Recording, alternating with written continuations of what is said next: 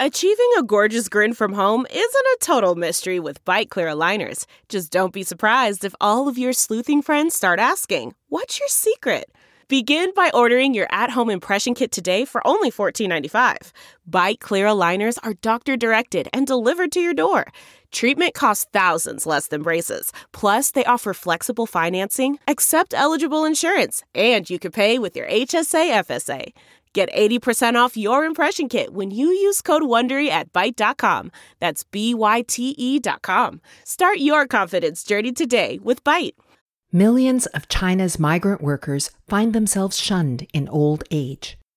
Written by Fan Chia Jia and Li Hang. Published in Caixin Global. Read for you by Sylvia Franke. The Xuetun job fair on the outskirts of Beijing was bustling with job seekers even before the crack of dawn one April morning. Like many other job markets offering short-term employment across Beijing, it was packed with seniors, mostly men, slightly hunched, dressed in dark clothes and trousers.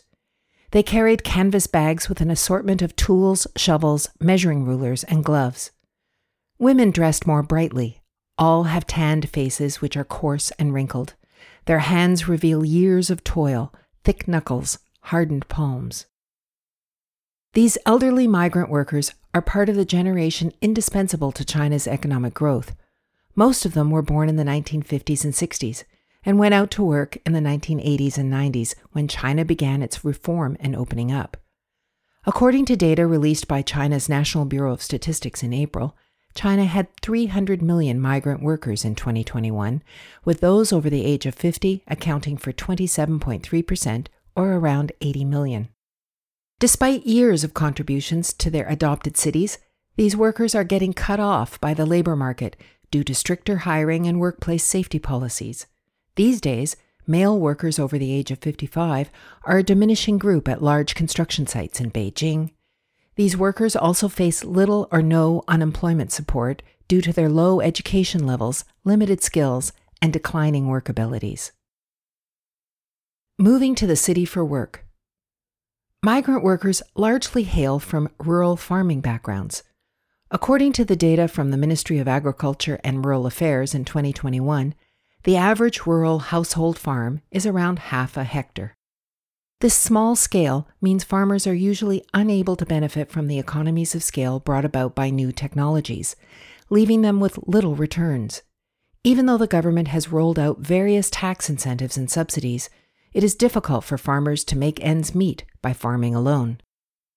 A migrant worker surnamed Liu told Caixin that the annual net income from his family's zero point six seven hectare of land is only ten thousand yuan, fifteen hundred dollars, after the cost of seeds, chemical fertilizers, and pesticides. Meanwhile, the household expenditure for a family of three is at least thirty thousand yuan a year. Coupled with the cost of postgraduate education for his daughter, their income from farming is far from enough. For sixty-year-old Wang Kaipin, relocating to the city for work was the only way to support his family. By welding, Wang is able to earn sixty thousand yuan a year.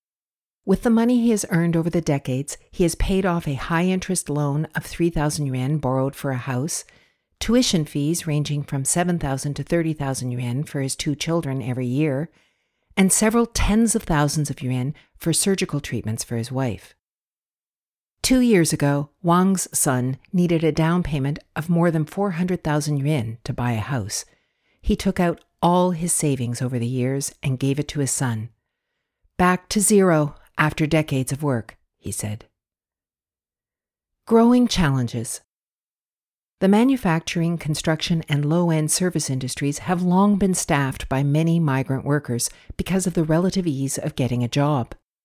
According to data released by the National Bureau of Statistics in April, the proportion of migrant workers engaged in manufacturing and construction was twenty-seven percent and nineteen percent respectively, while the number in the service industry stood at fifty-one percent. However, with the transformation and upgrading of these industries, as well as stricter hiring policies, the ability of these industries to absorb migrant workers has gradually weakened. On the grounds of workplace safety, several cities, such as Shanghai, Tianjin, and Shenzhen, have in recent years issued orders to remove elderly migrant workers in the construction industry. For example, in Shanghai, the age limit in the construction industry is set at the age of sixty for men and fifty for women. We generally won't hire workers who are over the age of fifty-five, a foreman based in Beijing who is in charge of a demolition and construction project told Caixin. Older workers are slower, he added. In a previous demolition project in Beijing's Changping district, he recruited two hundred people, consisting of one hundred fifty young workers and fifty older workers. The role of the latter is to substitute for younger workers while they take a break, hence their salary is also correspondingly lower.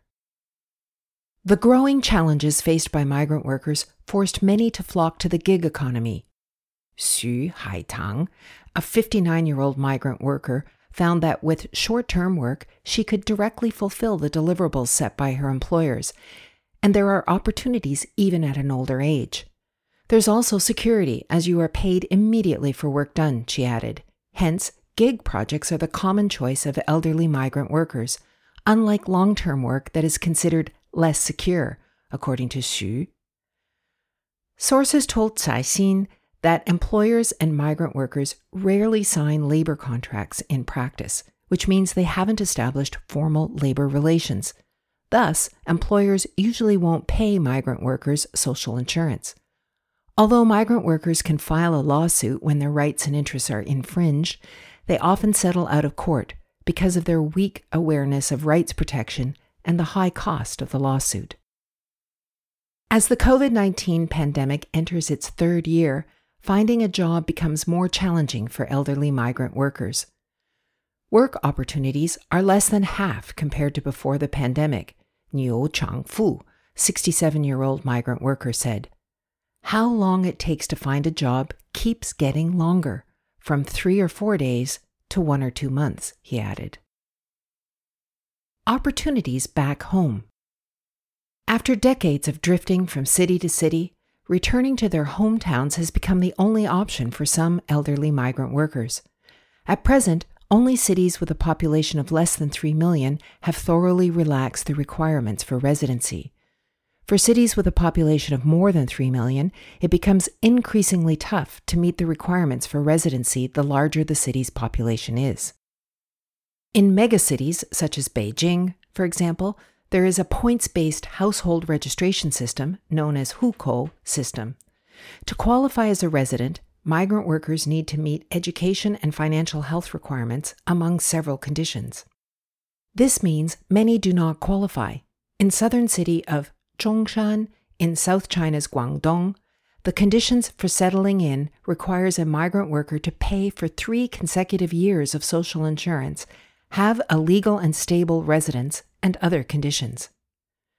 Migrant workers are mostly employed informally and are highly mobile, and the proportion of enterprises that pay social insurance for the migrant workers is low. By the end of June twenty twenty, sixty-three point seven five million migrant workers nationwide had participated in employee pension, accounting for only twenty-two percent. Overall, urban dwellers receive higher pensions than their rural counterparts. A survey conducted by the National School of Development at Peking University in twenty eighteen, which involved over fifteen thousand respondents, found that seventy-seven percent of urban residents were covered in the state-run basic employee pension program, while the proportion of rural residents covered was only six point three percent. Under the program, the median monthly pension payment was twenty-five hundred yuan for retirees from corporations and four thousand yuan for those from the government or government-backed public institutions. More than eighty-two percent of surveyed rural residents were covered by the state-run Basic Resident Pension Program, which paid a median monthly pension of one hundred yuan to people aged over sixty, well below the payment in the Employee Pension Program. Few of the dozens of workers interviewed by Caixin have a clear pension plan. They pay more attention to meeting their day-to-day living expenses and the expenses of the next generation. Most hold the view that their pension fund is their savings from hard work. For migrant workers, moving to the city for work is their way of supporting themselves in old age, Xia Juzhe, associate professor at Wuhan University's China Rural Governance Research Center, said. The migrant worker, surnamed Liu, said, "In the village, no matter how old you are, as long as you can move, you have to go out to work."